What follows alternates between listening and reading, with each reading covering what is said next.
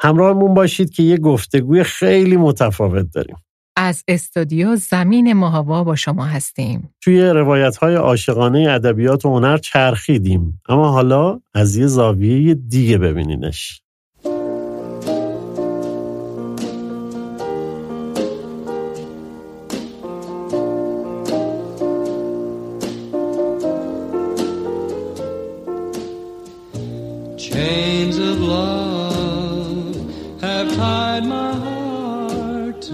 در خدمت یه مهمون ویژه هستیم این شماره عشقمون. شاید به قول معروف اصلا بهتری که من با سوال یهو شروع کنم و بندازمشون گوشه رینگ. آقا شما تا حالا عاشق شدید؟ بله منم مثل همه فیلم کنم آدما عاشق شدم. دو بار شاید تجربهش کردم. دفعه اولش رو خودم خیلی بهش نمی‌تونم بگم واقعی بود ولی دفعه دومش خیلی قشنگ و خوبه. خب خیلی شانس آوردیم. چون اگه عاشق نشده بودید شاید کل بحثمون می‌رفت رو هوا. مرسی مرسی. جناب دکتر پاینده متشکریم که دعوت ما رو پذیرفتید و به استودیو ماهابا تشریف آوردید. ممنونم از لطف شما و دعوتتون. بزرگوارید. من بگم پیش از این که یه بار شما رو میگم جناب دکتر محمد رضا پاینده ولی چون دوست من هستی و خیلی هم دوستت دارم. دیگه بعد از این اگه بدید من محمد رضا خطاب خیلی بکنم شما رو که یه ذره لحن صمیمی گفتگومون هم حفظ بشه. آقا از عشق شروع کردیم. خدا رو شکر که شما هم عاشق شدید.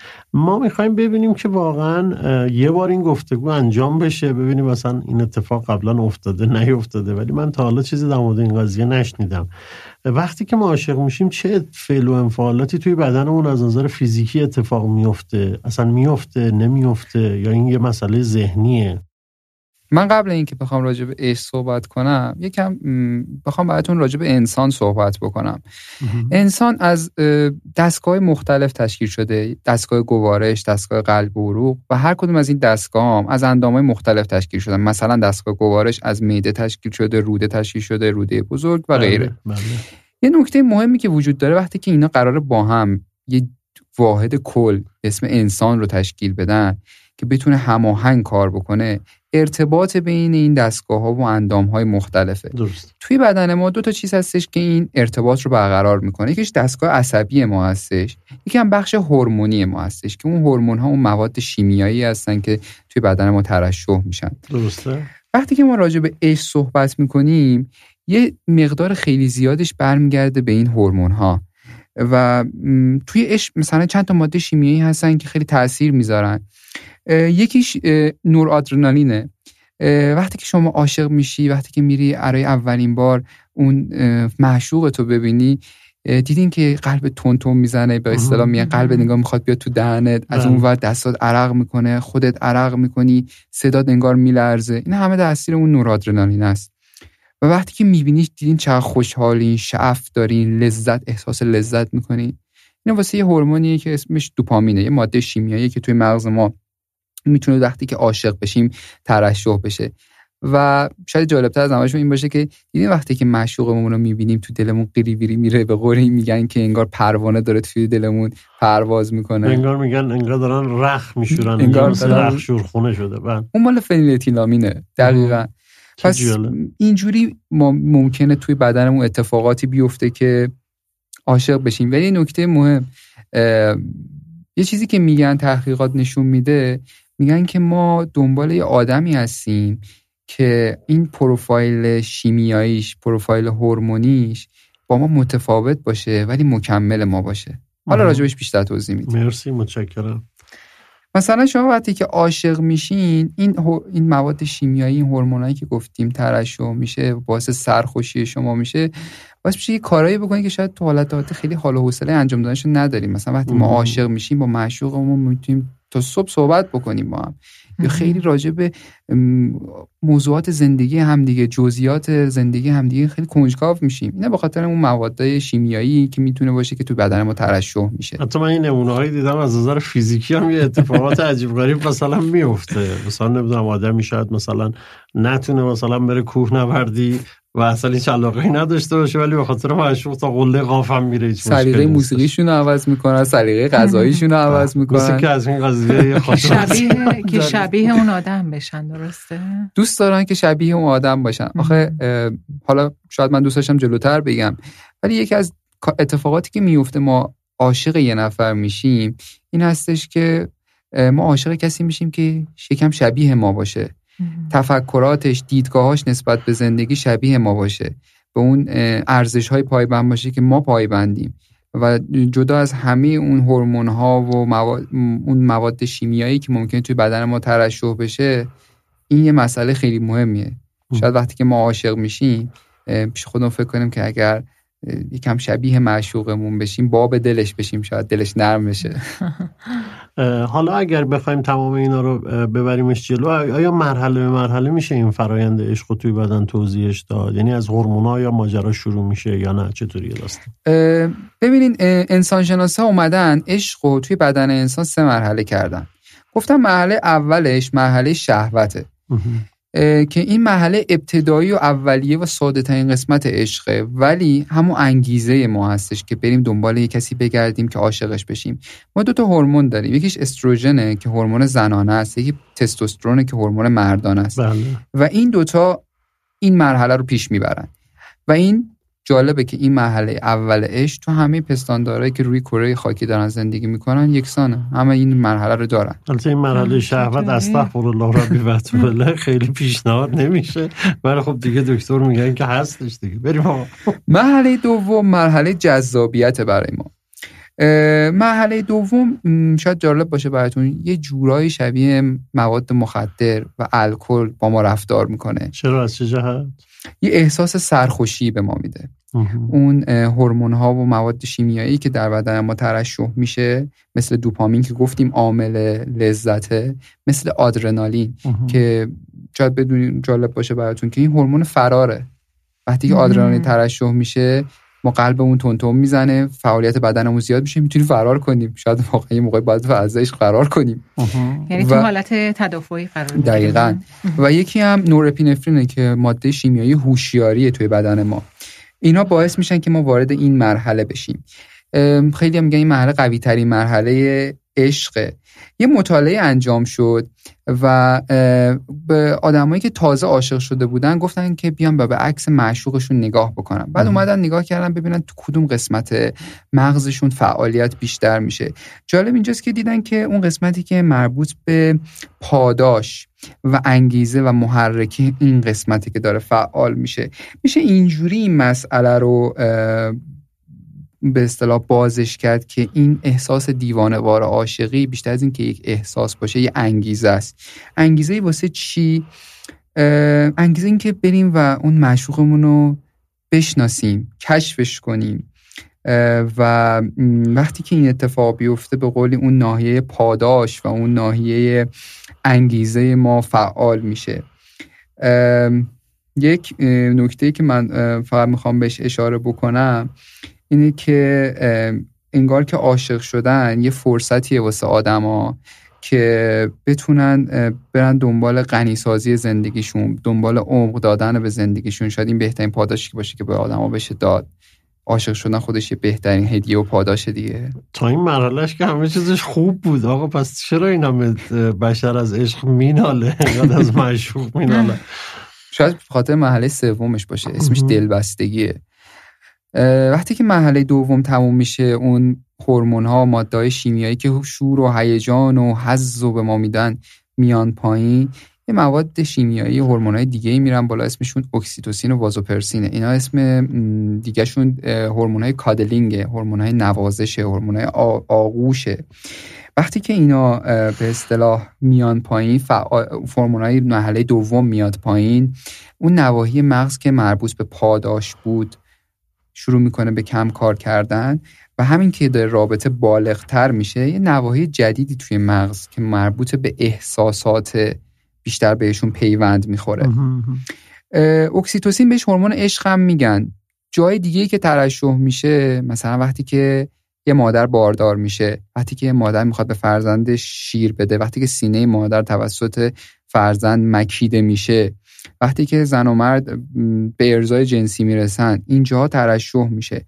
یه نکته جالب این که تحقیقاتی روی والها انجام دادن پستاندارانی که زندگی اجتماعی دارن و دیدن که این هورمون باعث میشه که روابط بین فردیشون حفظ بشه پیوند اجتماعی پیدا بکنن و استراب و ترسشون بیاد پایین. یه جورایی میشه بگیم این هورمونا هورمونایی که ما رو آروم نگه میدارن باعث میشن که با هم بیشتر دوست باشیم. و وقتی که این هورمونا میان بالا و هورمون های حز و هیجان میاد پایین به قولی ما بیشتر میریم وارد تعلق خاطر و دوست داشتن همدیگه میشیم. چه جالبه. این هورمونا اگر که تو این فرایند اتفاق نیفته برامون یعنی اگر عاشق نشیم چه چه یعنی بعدا به اینها خیلی نیاز مبرمی داره ظاهرا. ما چطوری باید اینا این هورمونا اگر عشق نباشه چه راه دیگه ای واقعا وجود داره براش؟ ببینید خب فعالیت هیجانی و غیره هم می‌تونه اینا رو بالا ببره. ولی خب تا عشقی نباشه مگه کسی مادر میشه؟ کسی مگه بچه دار میشه؟ شاید همه اینها آغوش. آغوش حالا صرفا در جهت عشق بین یک زن و مرد نیست. ما می‌تونیم برادر خودمون هم دوست داشته باشیم. می‌تونیم هموطن خودمون هم دوست داشته باشیم. می‌تونیم وقتی که به یکی یک حس خوب میدیم به قولی آغوش مجازی بهش بدیم. حتما نباید فیزیکی بغلش بکنیم که می‌تونیم یه حال خوب بهش بدیم. ولی اینا اگر نباشه اون موقع می‌رسیم به یه جایی که همه چیز آشوب میشه. همه چیز توی یک دعوا و درگیریه به جای یک آرامش و زیبایی. حالا ایشالله که بعد از چیز البته من ماسکمو می‌زنم. بعد از گفتگو حتما میام شما رو بغل کنم. افتخار منه. عزیز دلم خیلی این فرایند سه مرحله سه مرحله بسیار بسیار جذابه که داره اتفاق میفته. توی اون بعد از دلبستگیه آیا می‌تونیم ما این فرایند جدایی رو هم بذاریم؟ آیا اونجا هم از نظر فیزیکال بلایی سر ما میادش؟ اتفاقی وجود داره. راهکار چیه؟ چی باید بکنیم؟ اول من این نکته رو بگم. اینا خیلی اینجوری نیستن یک دو سه اتفاق بیفتن. بله. ممکنه با هم به یه شکلهای متفاوتی اتفاق بیفته. ولی در کل یه چیزی که هستش اینه که می‌پرسن که عشق مثل اعتیاد میمونه. به نظر شما مثل اعتیاده؟ به نظرم اگه اعتیادم باشه اعتیاد خیلی خوبیه. یعنی, یعنی حتما باید نیازه وجود داره که آدم حداقل اینطوری هم که شده حداقل یه چهار پنج دفعه معتاد بشه. منظورتون اینه که طرف دائم بخواد عاشق باشه یا اینکه چی؟ حس تعلق و نیاز داشته باشه. یه واقعیتی که وجود داره دیدن که آدم وقتی که عاشق میشن همون قسمتی از مغزشون فعال میشه. که وقتی کوکائین مصرف می‌کنن اون قسمت فعال میشه. و وقتی که ما احساس عشق رو تجربه می‌کنیم کم کم بهش وابسته میشیم. یه روزی که عشق رو نداشته باشیم مثل آدم معتاد ممکنه خماری بکشیم. افسرده بشیم گریه بکنیم بیخواب بشیم. و همونجوری که معتادا همون سر ساعتی که قبلا مواد استفاده می‌کردن بله. میرن تو خماری ممکنه یه سری چیزا ما رو دوباره برگردونه به همون حس حال عشق و خماری عشق. ممکنه بوی عطر کسی که دوستش داشتیم ما اگر یه جایی بشنویم اگر یه جایی قدم بزنیم که قبلا با اون آدم قدم زدیم اگه یه شعری رو بخونیم که قبلا با اون آدم خوندیم یه فیلمی رو ببینیم که قبلا با اون آدم دیدیم یه موسیقی رو بشنویم که قبلا با آدم شنیدیم دوباره حس اعتیادش بزنه بالا و ما دوباره بریم تو حال خماری. بله. یعنی اون هورمون دوباره ترشح میشه؟ بحث اینه که اون قسمت های مغز دوباره فعال میشن ما دوباره دلمون می‌خواد انگار اون آدم رو داشته باشیم. داشته باشیم. این فراینده اصلا از اول اولش رو برگردم عقبتر. چطور میشه که اصلا این اتفاق میفته برای مثلا فرض بکن من یه خانومی رو ببینم عاشقش بشم ولی شما همون آدم رو می‌بینی عاشقش نمیشی. این تفاوته توی چیه؟ می‌خوام ببینم اونجا هم محرکایی وجود دارن که من این انتخاب می‌کنم و تو این انتخاب نمی‌کنی. قطعا. اول من اینو بگم که خب این مسئله خیلی هنوز صد درصدش کشف نشده صد درصدش باز نشده. خیلی مبهمه. اگه شاید یکی درست کرده بود شاید فرمول عشق میساخت برای خودش. ولی خب یه چیزا هستش. یکیش شاید جالب باشه براتون. بوی بدن اون فرده بوی تن, بد... تن اون فرد هستش. این مسئله از اینجا شاید برامون جذاب بشه. که متوجه شدن دانشمندا که افراد جذب بوی بدن کسی میشن که گرایش و جنسیت منطبق با اون چیزی که اونها می‌خوان داره. یعنی مثلا یه خانوم استریت برایش بوی بدن یک مرد استریت جذابه و برعکس یک مرد استریت براش بوی بدن یک زن استریت جذابه و مرد همجنسگرا براش بوی بدن یک مرد همجنسگرا جذابه. اما شاید بعدتون سوال پیش بیاد که این خب این بوی بدن چی به وجود میاره؟ خب ژنای مختلفی هستن که اینو به وجود میارن و باعث میشن که بدن هر فردی یک بوی منحصر به فردی بده. همیشه پای یه ژن در میونه دیگه. دقیقاً. ولی یکی از اون ژنا ژن MHC این ژن MHC اون مولکول ها و پروتئین هایی که از این به وجود میان تو تنظیم سیستم ایمنی نقش دارن و متوجه شدن که ما گرایش داریم به MHC که متفاوت با ما باشه ولی مکمل ما باشه. شاید اینجا بریم سراغ قضیه داروینیسم. در کل همه فرایند عشق و این اتفاقاتی که میفته شاید تو این جهت باشه که ما با اون آدم بریم و سراغ تولید مثل بریم و ژنمون رو منتقل بکنیم به نسل‌های بعدی و بتونیم به قولی تثبیت بکنیم حضور ژنمون رو در آینده. پس داروین میگه که ما دنبال بهترین انتخابایی دنبال این هستیم که بتونیم تضمین بکنیم این رو. وقتی که ما میریم سراغ یه ژن مکمل خودمون که اونم تو تنظیم سیستم نقش داره می‌تونه باعث بشه که بچه های ما آماده باشن اون با به قولی حاصل اون عشق ما آماده باشن برای مبارزه با بیماری های مختلف و کمتر بیمار بشن و شاید بیشتر حفظ بشن. می‌تونه این یکی از دلایلش باشه ولی میگم همه چیزها صد درصد نیست. ولی یکی از این چیزها بوی بدنه. جدا از اینکه خب من فکرم قبلا هم گفتم جدا از اینکه حالا بوی بدن دوست داره که ما رو ببره به سمتی که بریم سراغ آدمی که متفاوت از ما باشه ولی در کل همه اینا باعث نمیشه که ما دنبال یه آدمی باشیم که هم فکر ما باشه. آدم یه مطالعه مادن روی بیشتر از 1500 زوج انجام دادن و نشون داده شد که و ویژگی های شخصیتی فردیشون رو بررسی کردن ببینن چقدر شباهت دارن. دیدن که تو 86 درصد موارد اینا با هم سینکن. و از یه طرف دیگه فقط ما تو این بحث شخصیتی و فردی نیستیم که دنبال شباهتیم بین خودمون و پارتنرمون.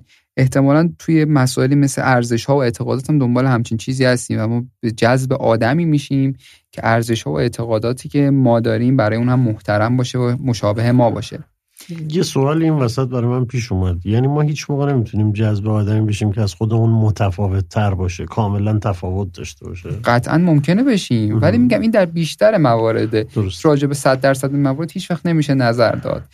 و حتی این راجع به این شباهت هم راجع به این که این قطعا انتخاب درسته و بهترین نتیجه رو میدم نمیشه نظر داد. درست. خیلی عوامل مختلفی وجود دارن که ممکنه که یه زندگی و یک عشق رو به سمت سرانجام خوب یا بد ببرن. ولی به قول شما در صورت بشر تا الان نتونسته اینو فرمولیزش بکنه و بیارتش توی قالب شاید اگه اصلا توی قالب قرار بگیره دیگه عشق نباشه اصلا. شاید عشق فقط خوبیش و این جذاب بودنش واسه اینه که اصلا نمیشه پیش بینیش که تو لحظه اتفاق میفته و ما نمی‌دونیم قرار کجا بره چه جوری بشه. مثل زندگیمون. یکی دیگه از چیزایی که شاید خیلی دوست نداشته باشیم بشنویمش میگن از قدیم که باید زیبایی تو چشم ما باشه نه توی اون چیزی که بهش نگاه می‌کنیم ولی خب ظاهره. چه بخوایم چه نخوایم ظاهر مهمه. مثلا اینکه یه کسی صورت متقارنی داشته باشه یکی از چیزایی بوده که مرسومه به اینکه این معیاری از جذابیته مثلا خانوما خیلی عاشق مرد خیلی که نمیشه گفت 100 درصد ولی اکثر موارد مردایی رو دوست دارن که آرواره های مربعی داشته باشن گونه های برآمده داشته باشن. خیلی عجیب نیستش که جورج کلونی اینقدر طرفدار داره. دارم نگاه می‌کنم من مربعی محسوب نمیشم نه؟ چرا؟ ولی خب میگم الان جورج کلونی خیلی برامون عجیب نیستش که اینقدر طرفدار داره. ولی میشه از این جهت هم بهش نگاه کرد که خب این داشتن صورت متقارن و این زیبایی می‌تونه نشونه باشه از اینکه ژنهای خوبی داره و ژنهاش سالمه و از طرف کسی که صورتش کج و نامتقارنه می‌تونه یه نشونه باشه از اینکه یک بیماری داره یا استفاده از الکل و مواد مخدر و سوء مصرف اونها باشه. حالا ما راجع به چهره صحبت کردیم و درست گفت درست گفتیم. حالا یه سری چیزا معیار جذابیته ولی در هر صورت سلیقه آدما منحصر به فرد خودشونه و ناشی تجربیاتی که تو زندگیشون داشتن.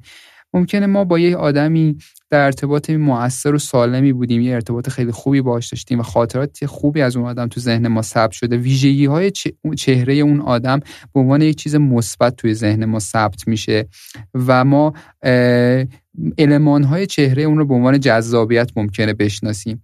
یه چیز جالبتر هم این که مثلا ما علاقه داریم که بیشتر چهره هایی رو جذاب بدونیم که برای ما آشنا هستن. شبیه اون آدم هایی هستن که ما دوروبرمون بیشتر دیدیم. خیلی کمتر تمایل داریم به آدم هایی که چهره هاشون متفاوت از اون چیزی که ما معمولا دیدیم.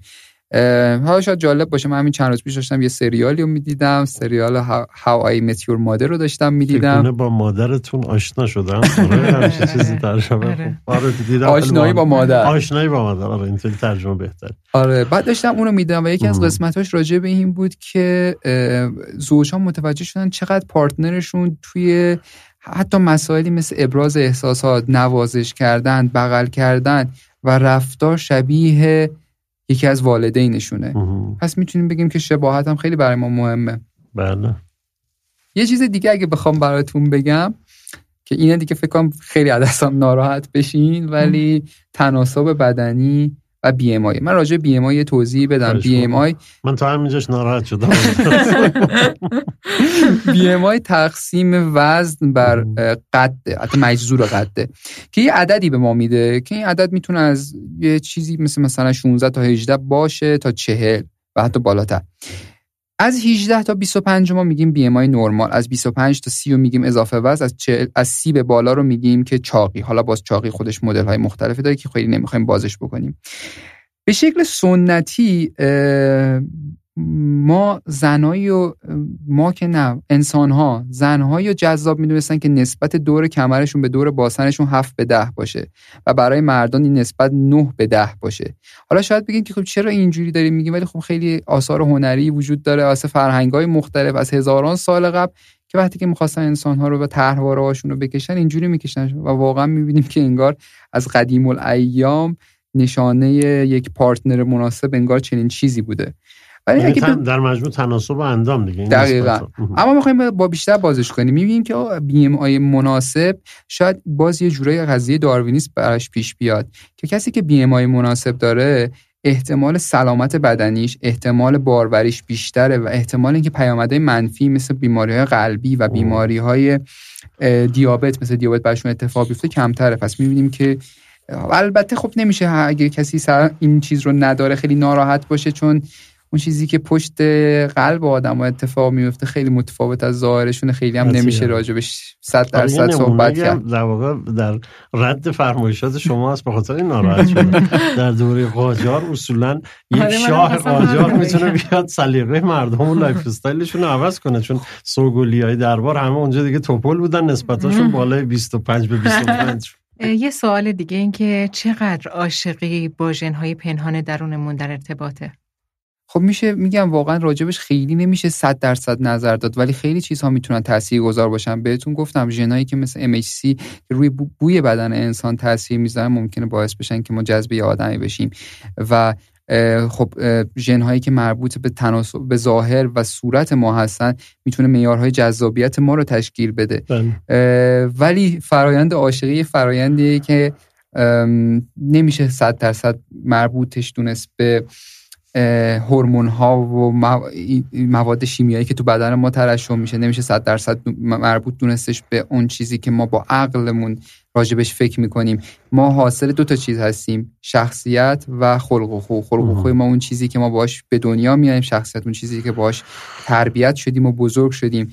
و ما خیلی آدم و ما انسان ها اصولا خیلی ثبات زیادی نداریم. هی بین اینا چرخش می‌کنیم. یه موقع ممکنه بگیم وای من دیوانه بار عاشق این آدمم.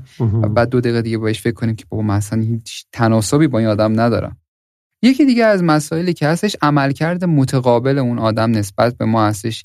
انسان ها میگن یک سناریوی معمولی که اتفاق میفته تو عشق عاشقی اینجوری هستش که ما ممکنه یک احساسی یا یک حس جذابیتی نسبت به آدمی پیدا بکنیم و این حس وقتی تقویت ممکنه بیشتر بشه که اون آدم هم یه حرکتی یک چیزی به ما نشون بده. به قول یکی از دوستان میگه می‌دونی عشق یه سره مایه درد سر اما حالا من می‌خوام سوال آخرم از شما بپرسم. شما از من سوال پرسید منم یه سوالی بپرسم.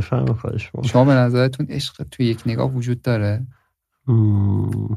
من نظر خودم اینه که بالاخره عشق یه فرایندیه که هر کسی یک بار حداقل باید براش اتفاق بیفته. می‌تونه آره می‌تونه در یک نگاه هم به نظرم اتفاق بیفته. نظر خودت؟ شاید براتون جالب باشه تحقیق سال 2010 انجام دادن. دیدن که اون موادی که اون هورمون هایی که توی مغز ترشح میشه می‌تونه تو چند صدم ثانیه با دیدن یه نفر آدم ترشح بشه و ما بریم تو اون فاز جذابیت دیوانوار عاشقی و توی شکممون به قولی پروانه ها پرواز بکنن احتمالا خب اونم عقبه های خاص خودش رو داره و خیلی عوامل با زور همونطوری که فرمودید توش می‌تونه دخیل باشه. یه نکته پایانی این حرف هم یه ذره شاید نسبت به این پرونده متفاوت باشه. آقای دکتر به نظرتون یه دکتر باید عاشق باشه؟ اینو توی ارتباط با بیمار میگم. چقدر یه دکتر عاشق دکتر بهتریه نسبت به یه دکتری که عاشق نیست و خیلی هم شاید عالم باشه نسبت به کارش. نظر شخصی ها. من یکم این سوالتون برد انداختش یه چند وقت قبل منو. ما دکترا به خاطر کارمون خیلی تو حالتهای خوب با مردم در ارتباط نیستیم. آدما وقتی که میان پیش ما تو حال خوبشون نیستن خوشحال نیستن شاد نیستن. اگه شاید ما تو سالن عروسی کار می‌کردیم همه وقتی میومدن پیش ما خوشحال بودن داشتن می‌زدن میرقصیدن. ولی وقتی آدما میان پیش ما یا غمی دارن یا دردی دارن. یه روزی نشسته بودم تو مطب بعد هی مریض می یه مریضی هست میومد چند وقت یه بار میومد پیش من. این اینجوری بود که در رو باز می‌کرد میومد تو نه سلام نه علیکی. دفترچه‌شو میذاش می‌گفت بنویس. من ناراحت می‌شدم گفتم خدایا چرا اینجوری داره رفتار می‌کنه. یه روزی که واقعا دیگه ناراحت شده بودم یه جورایی منم سعی کردم با اون سیمپاتی نداشته باشم با اون همدردی نکنم اصلا هیچ چیزی نمیشم فقط براش داروشو نوشتم و بره. یه روز یهو یاد یکی از جملاتی افتادم که میگفتش که حالا کاری نداشته باشه اون آدم دارن چی کار می‌کنن و اونا ممکنه حالشون بد باشه. تو سعی بکن که باشون درست رفتار بکنی و انسانی رفتار بکنی. یکم ناراحت شدم از خودم از اینکه چرا باش همدردی نداشتم. رفتم بیرون نگاهش دیدم وایساده. گفتم یکم برم باش صحبت کنم ببینم موردش چیه مشکلش چیه. اون آدم به من گفتش که واقعا من دیگه نمی‌خوام زنده بمونم. اگه الانم زندم به خاطر دخترم و پسرمه. من یه یه ماهی هستش که همسرم از کرونا از دست دادم. دیگه برام زندگی اونجوری نیستش که بخوام براش بجنگم و کاری داشته باشم. بعد اونجا بود که من متوجه شدم که جدا از همه چیزا ممکنه هر اتفاقی برای ما بیفته ما باید اول عاشق باشیم. این خیلی پایانبندی خوبی بود. پس آقای دکتر خانم دکتر می‌دونیم چقدر سختی ها تو کار شما هستش ولی لطفا فقط عاشق باشید.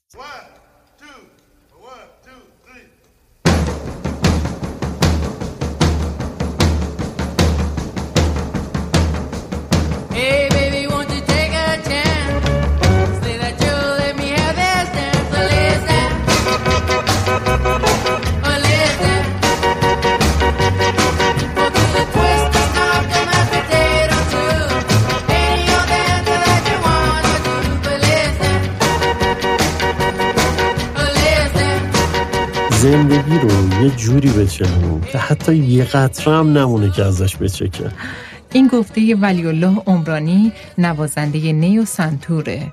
پدر رضا عمرانی. آقا رضای عمرانی عزیز شما سالهاست که این جمله رو زندگی می‌کنید. تولدتون مبارک! آقای عمرانی دلگرمی ما در ماهوا تولدتون مبارک. کسایی که برای ما تو این روزگار سخت خیال می‌سازن تموم نشدنی هن. سایتون سالهای سال. سالم و سلامت. بالا سر همه ما باشه رسمش اینه که ما به آقای عمرانی هدیه بدیم ولی غزل عاشقانه سعدی رو با صداشون به ما هدیه دادن که الان میشنویم و لذت می‌بریم. راستی تئاتر بانوی محبوب من با بازی درخشان رضا عمرانی و چند تا بازیگر درخشان دیگه با کارگردانی گلاب آدینه هر شب. تا آخر دی ماه توی سالن اصلی تئاتر شهر اجرا میشه که امیدوارم حالش رو ببرید و همینطور منتظر شنیدن نمایش صوتی ربکا به کارگردانی رضا عمرانی باشید.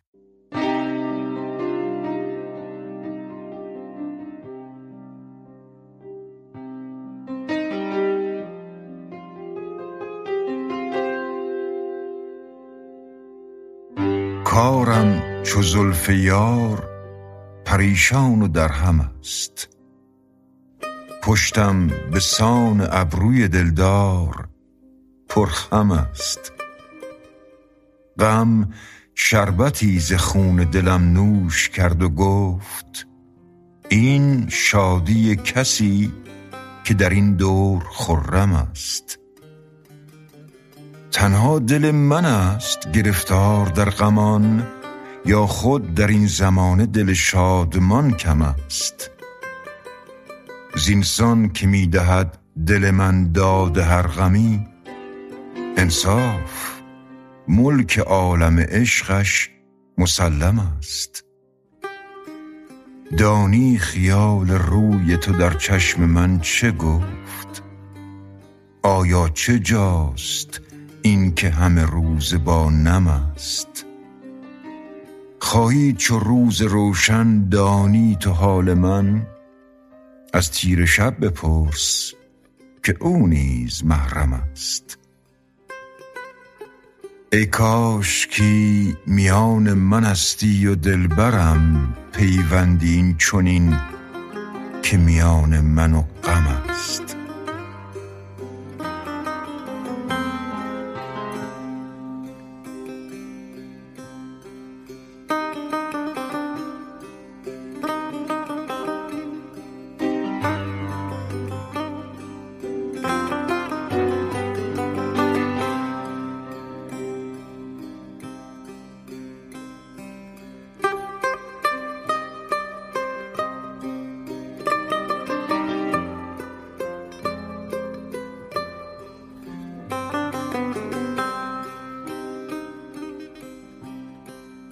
داستان ماه این شماره هم یه روایت عاشقانه است.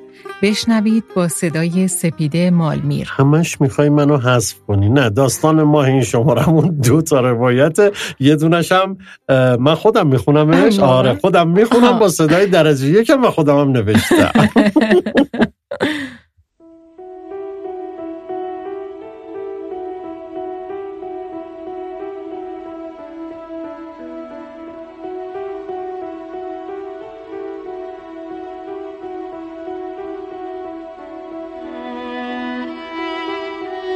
بلای حافظ تقدیم به بهروز گلزاری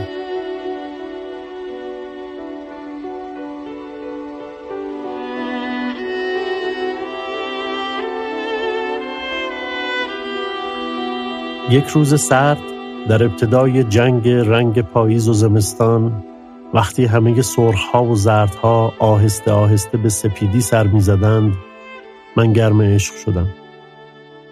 زمستان هنوز نیامده بود اما خزان عشق من عشق اول به سر آمده بود و زمستانش مثل زمستان اخوان بود و من نیز دشنام پست آفرینشش دور از یار و دور از دیار. در کعبت الاشاق بودم حریم امن مولانای بلخ. نمی‌دانم چرا از ابتدای سفر و هزر یک دیوان پالتویی حافظ همراه هم بود. همه در حرم مولانا به ذکر او می پرداختند و من همچون مجانین تفعول حافظ می زدم.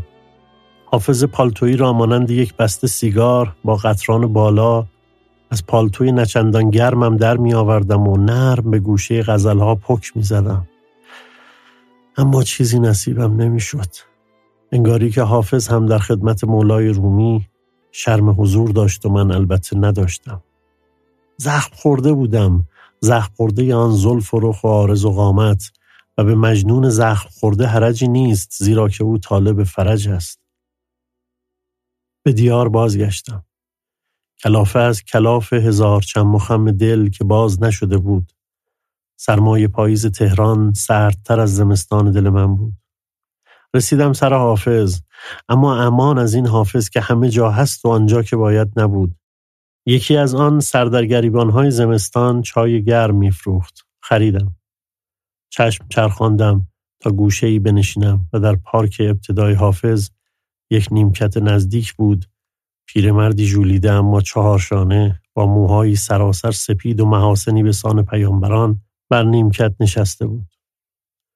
رخصت خواستم تا لختی بنشینم و با دو جرعه چای کمی گرم شوم که با لبخندی گم شده در انبوه ریشهایش و اشاره ای فرصت داد.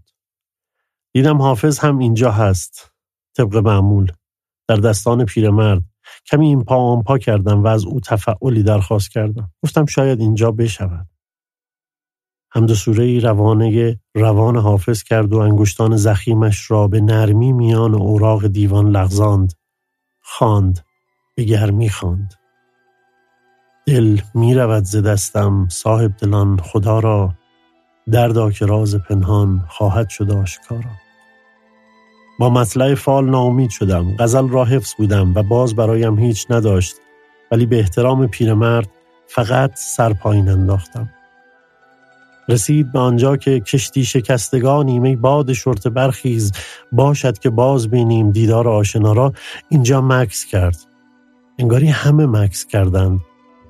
بچه ها در پارک گربه های گرسنه حتی مرد چای فروش انگار پیرمرد بخواهد حرف مهمی بزند جهان به او رو برگرداند گفت این غلطه. عاشق برای دیدار آشنا باید دل به دریا بزنه. پس باید کشتی نشسته باشه نه شکسته. باید این باد موافق بلند به شو ببرتت وسط بلا. اینجا سرش را بالا آورد. و غم دنیا را به چشمان من میهمان کرد. گفت عشق بلاست بلای خوبیه. دعا می‌کنم بلا ببینیم گفتم دیدم. تازه امشب بلا دیدم. چای سرد شده بود و من گرم و جهان به حالت عادی بازگشتم.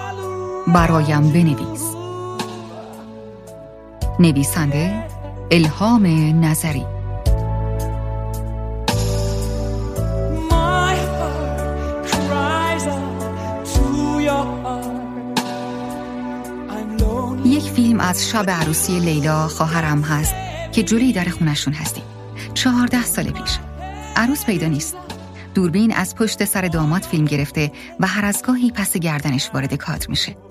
توی کوچه همه دارن دست می‌زنن و میرخصن و یه گوسفندم روی زمینه برای قربانی. یکی دوبار دست لیلا وارد تصویر میشه و آستین ژاکت سفیدی که امه جان برای عروسیش بافته پیداست. بالای سر گوسفند یه پسر 21 ساله در حال یه رقص عجیبه. همه دارن بهش میخندن. چون رقصیدن بلد نیست ولی عین خیالش هم نیست. همینطور میرقص و بعدم شروع به چرخیدن می‌کنه. توی چرخیدن ها تعادلش رو از دست میده و روی گوسفند میافته. گوسفند از ترس یه دفعه از جاش بلند میشه. حواس قصاب پرت میشه. نمی‌تونه کنترلش کنه. گوسفند از جا میپر و شروع می‌کنه به دویدن. هم همه میشه دوربین دست فیلمبردار مدام تکون می‌خوره و دیگه چیزی پیدا نیست و هر از گاهی لیلا وارد تصویر میشه همه دنبال گوسفند می‌دونن صدای موزیک من برات یار میشم شمایزاده قطع میشه و فیلم عروسی اینجا تموم میشه. اون پسر 21 ساله که گوسفند و فراری میده مسعوده. پسر امه جان که در واقع امه ما نیست. زنی که سالها در همسایگی ما بوده توی همه جمعای خانوادگیمون بود و با مسعود تنهایی زندگی می‌کردن. مسعود جان سلام. فیلم آبی قرمز و سفید کیشلوفسکی و که یواشکی بهم داده بودی دیدم. کاش آدم ها اینطوری عاشق باشن. مثل همین فیلم ها و مثل من و تو. دیروز همسایه طبقه دوم توی راه رو دیدم. من و تو رو دیده بود که توی اون کوچه سمت راست میدون بنفشه دست همو گرفته بودیم. همون روز که از کلاس کنکور برمیگشتم و اومدی دنبالم و بعدش رفتیم بستنی میوهی خوردیم. به هم گفت خجالت نمی‌کشی؟ اون کوچه به اسم شهید متبرک شده. به نظر من کشته های جنگ به عشقمون افتخار می‌کنن. البته اگه شبیه فیلم کیشلوفسکی باشه کمی بعیده اما عشق هر جا یه جور خودشو نشون میده و دیگه چه ایبی داره که آدم کجا دست همدیگر رو گرفته باشه. امه جان گفت فعلا تو رو توی انباری پنهان کرده. من این نامه ها رو به دستت میرسونم نگران نباش. تو باید از انباری بیرون بیایی تو دوباره با هم فیلم ببینیم. همه جان گفت بخش کوچیکی از بدهیاتو جور کرده تا یکی از طلبکاری سرسخت تو راضی کنه. منتظرم تا از این انباری یا به قول خودت زندان سوسک و مارمولک بیرون بیای. آسمون آبی منتظره تا من و تو زیرش راه بریم. لطفا تو هم برام بنویس. این نامه من در 18 سالگی به مسعوده. بعد از عروسی لیلا وقتی داشتیم دنبال گوسفند میدویدیم فکر کردیم همدیگر رو دوست داریم. مسعود هیچ وقت از اون انباری بیرون نیومد. یعنی امه جان پنهانی فرستادش جایی و یک سالی هیچ خبری از مسعود نبود تا اینکه فهمیدیم غیر قانونی رفته ترکیه تا بتونه از اونجا کارهاشو برای مهاجرت به یک کشور دیگه درست کنه. یه فیلم از تولد سی سالگی من توی دفتر مجله هست که همه همکارام کنارم جمع شدن و برام تولد گرفتن. من شم و فوت کردم و یکی از بچه ها مدام توی فیلم سوال می‌کنه چرا از فوت کردنش فیلم نگرفتی؟ کسی جوابشو نمیده. یه مرد سی و چهار ساله هم توی تصویر هست که موقع شلوغی ها داره نخدای توی سالاد اولویه رو جمع می‌کنه. همه به این کارش میخندن و مدام می‌پرسن که چرا داره این کارو می‌کنه. فقط لبخند می‌زنه و چیزی نمیگه. برای این تولد کل مجموعه کتاب هفته های شاملو رو برام هدیه خریده. بعد از اینکه مهمونی کوچیکمون تموم میشه میره توی حیات سیگار بکشه و از منم می‌خواد که باهاش برم. توی یه ظرف نو خدایی رو که از توی سالاد اولویه جدا کرده کنار هم گذاشته و نوشته با من بمون. من نمی‌تونم بخونم و میگم منو همون؟ بعدم میخندم و اون انگار تو ذوقش خورده. بعد از چهار سال دوستی می‌خواسته اینطوری ازم بخواد که باهاش زندگی کنم. این امینه و هنوز بعد از چهار سال نمی‌دونه من همیشه ساده تر از هر چیزی تو زندگیم از دست دادم. مثل اینکه یه روز در یخچال باز کنم و یه ظرف غذا از دستم بیفته. مثل اینکه کلیدم و جا گذاشته باشم و پشت در بمونم. مثل اینکه برگه های خرید خونه رو اشتباهی دور بندازم. اون شب امین برای کارای مجله تا صبح دفتر میمونه. باد روزای اول مهر برگوی درخت حیاتو بازی میده. توی دفتر کسی نیست. من قبل از خواب بهش یه پیام میدم. خواهش می‌کنم بگه اون چیزی که با نو خدا توی ظرف نوشته بود چی بود؟ بعد کش موهامو با دست می‌کشم و چند تا تار مویی که باهاش کنده شده رو جمع می‌کنم. پتو رو کنار می‌زنم و روی تخت دراز می‌کشم. سردی ملافه ها رو دوست دارم. شبیه همه شبای دیگه زندگی. اینا چیزایی که اون شب تو خودش داشت. شب آخر. معمولی. بدون هیچ نشونی از نبودن. مثل دو شب قبل، ده شب قبل و صدها شب قبلتر. بدون اینکه چیزی بخواد نشونه حادثه ای باشه. بدون اینکه تاریک تر از شبای دیگه باشه.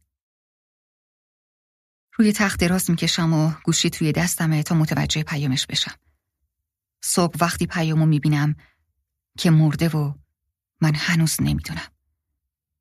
شب سرشو روی کیبورد لپتاپش می‌ذاره و خوابش می‌بره. برای همیشه ساده و مسخره. سال اول شروع کردم به نامه نوشتن. اینطوری خودم رو آروم می کردم که انگار رفته یه سفری و من دارم براش می نویسم. به هم حس زنده بودن و برگشتن می‌داد. بعد کم کم زمان چهره فرسایشیشو به هم نشون داد. اون شکلی که بعد از از دست دادن به بازمونده ها نشون میده که اگه مقاومت کنی بیچارت می‌کنه و اگه بپذیری راه نشون میده. امین جان سلام. می‌دونی چند روزه که به چی فکر می‌کنم؟ به یه رنج جسمانی برای به دست آوردن چیزی که نمی‌تونم به دست بیارم. کاری مثل کندن کوه، بالا بردن یه سنگ بزرگ از کوه و قل خوردنش تا پایین و دوباره و دوباره تکرار کردنش. تمام تهران و پیاده رفتن و به جای قدمامون فکر کردن. خودم می‌بینم که مثل دختره 17 ساله به درخت مقدس پارچه گره می‌زنم. کسی که به هیچ اعتقادی نظر می‌کنه بدون هیچ امیدی و می‌دونه که انتهاش هیچه باید خیلی مستصل باشه. فقط می‌خواد به یه چیزی آویزون بشه، چنگ بزنه، حتی به یه تیکه پارچه رنگ رو رفته یه بیخاصیت. کند شدم. مثل حرکت زمان. مثل تراش. مثل رنده توی آشپزخونه. مثل اون چاقو میوه خوریای سفید. این روزا تکثیر شدی همه جور میبینمت توی خیابونا، سالونا، ویترینا روی همه شیشه ها تو میدون بهارستان روی صندلیای کتابخونه روی دیوارای ساختمونای فرتوت تک تک آجورا حفره های تاریک بینشون توی ظرف غذاها روی فلز کهنه قاشق و چنگال توی طبقه های یخچال روی بطری ها به جای همه آدما بر آب توی لیوان در فرو رفتگی بالش. دیشب هزار یک شب از روی میز برداشتم تا ادامش رو بعد از هفته ها بخونم. بازش کردم. نشسته بودی بین صفحه های 377 و 378 و داشتی عینک فریم مشکی تو ها می کردی و تمیزش می کردی چهار زانو با همون تیشرت خاکستری. کوچیک شده. بدون اینکه نگام کنی آروم عینک تو تمیز کردی. رو چشمت گذاشتی و کمی دور برتو نگاه کردی تا مطمئن بشی که خوب می‌بینی. در جا کتابو بستم. بعد دلم تنگ شد و دوباره کتابو باز کردم که ببینمت. نبودی. تمام 1129 صفحه جلد اول رو نگاه کردم. انگار وقتی به دلتنگی آگاه میشی تازه سر و کلش پیدا میشه و بیشتر تو رو در خودش فرو می‌بره. رحم نمی‌کنه. چی میشه این روزا و شبا؟ وقتی ده سال 20 سال سی سال دیگه توی این دنیا ایستاده باشم کجا؟ پس کی اون آغوش گرم یا خواهیم یافت که در اون در پس هر ویرانی خیالمون گرم باشه از وجود کسی که با همه توان همدیگه رو خواستیم؟ کاش می‌شد تو هم برام بنویسیم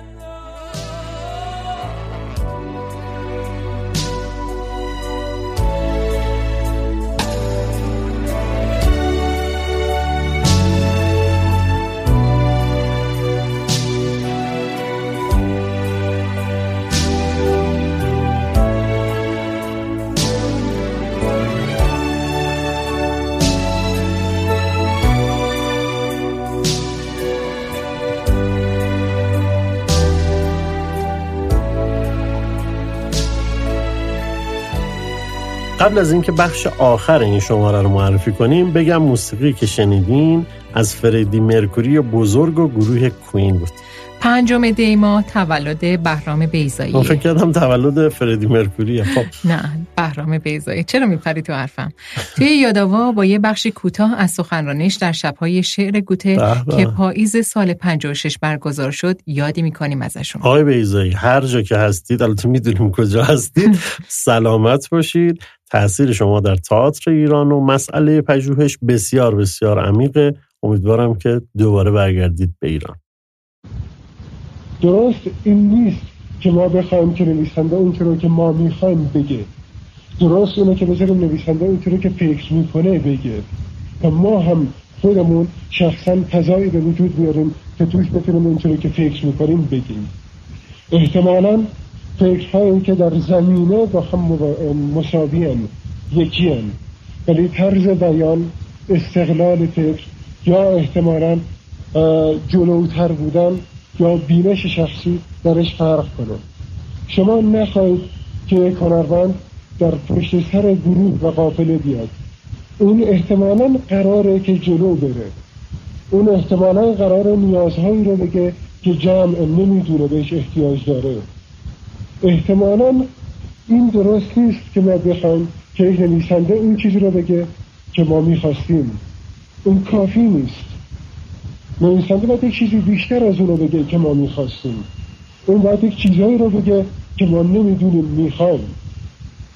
خب در این صورت من فکر می‌کنم به این نوع طرز فکر متعلقم. فکر می‌کنم اگر این شستشوی میباید در فضا اتفاق بیفته یه مقدار هم باید در ما اتفاق بیفته.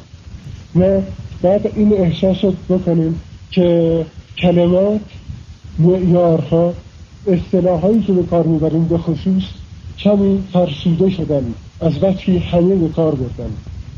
کلمه ای که از دستگاه های دولتی تا روشنفکر معاصر همه به کار می‌برن و من حق بدیم که نسبت به اون کلمه های که مشکوک باشن.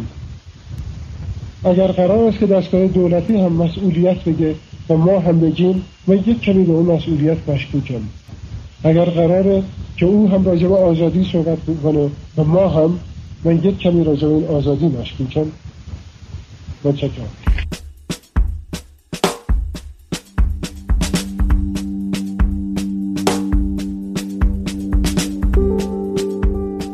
از شماره دیما و ویژنامی عشق. ببینم نمی‌خوای تاکیدی روی بارش برف داشته بالاخره این زمستون یه برفی میاد و تو از این تمسخر پشیمون میشی. اون که آره توی کوکیلیو رو بوره احمد هم داره میاد کوکیلیو بوی رحمت خب. بازم میگم page page page اینستاگرام ما رو دنبال کنید بله. که بخشای زیادی از ویژنامه عشق رو که اینجا فرصت شنیدنش نبود اونجا می‌ذاریم و از دستش ندید لطفا. بگم که اسمش چیه؟ page مون آه page و page و آره بهش page و بگو. آدرسش چیه؟ من نمی‌دونم. آدرسش نرسیدی به خیابان الوند. ساختمان تولید شبکه چند؟ اجازه بدیم ببخشید که نیم ساعت از برنامه رو داریم با پیدا کردن آدرس. چرا آدرس پیجمون رو نمی‌دونی؟ خیلی زشته. تو می‌دونی بگو. بله کتاب شنبه. اسمش اینه. کتاب شنبه؟ نه این نیست. اسپلش هم بکن. پروفایل باید بزنم. به آدرس 27 روز گذشت. مجله. همون نمی‌خواد بگیم. خب بذار بذار من بگم. کتابه کتاب. شنبه میشه کتاب. آندرلاین آندرلاین ای یعنی ای دوباره آندرلاین دیگه شنبه. بگو به آدرس مجله شنیداری کتاب. فقط کافیه سرچ آره فقط کافیه سرچ کنید. مشل... مجله شنیداری کتاب شنبه. اصلا فکر نکنید پروین سوتی می‌داد من همه سوتی این شماره رو من دادم. مسئولیتشون رو به عهده می‌گیرم. اینو آره. نگفتی؟ سرچ کنید گفتم مجله شنیداری کتاب شنبه.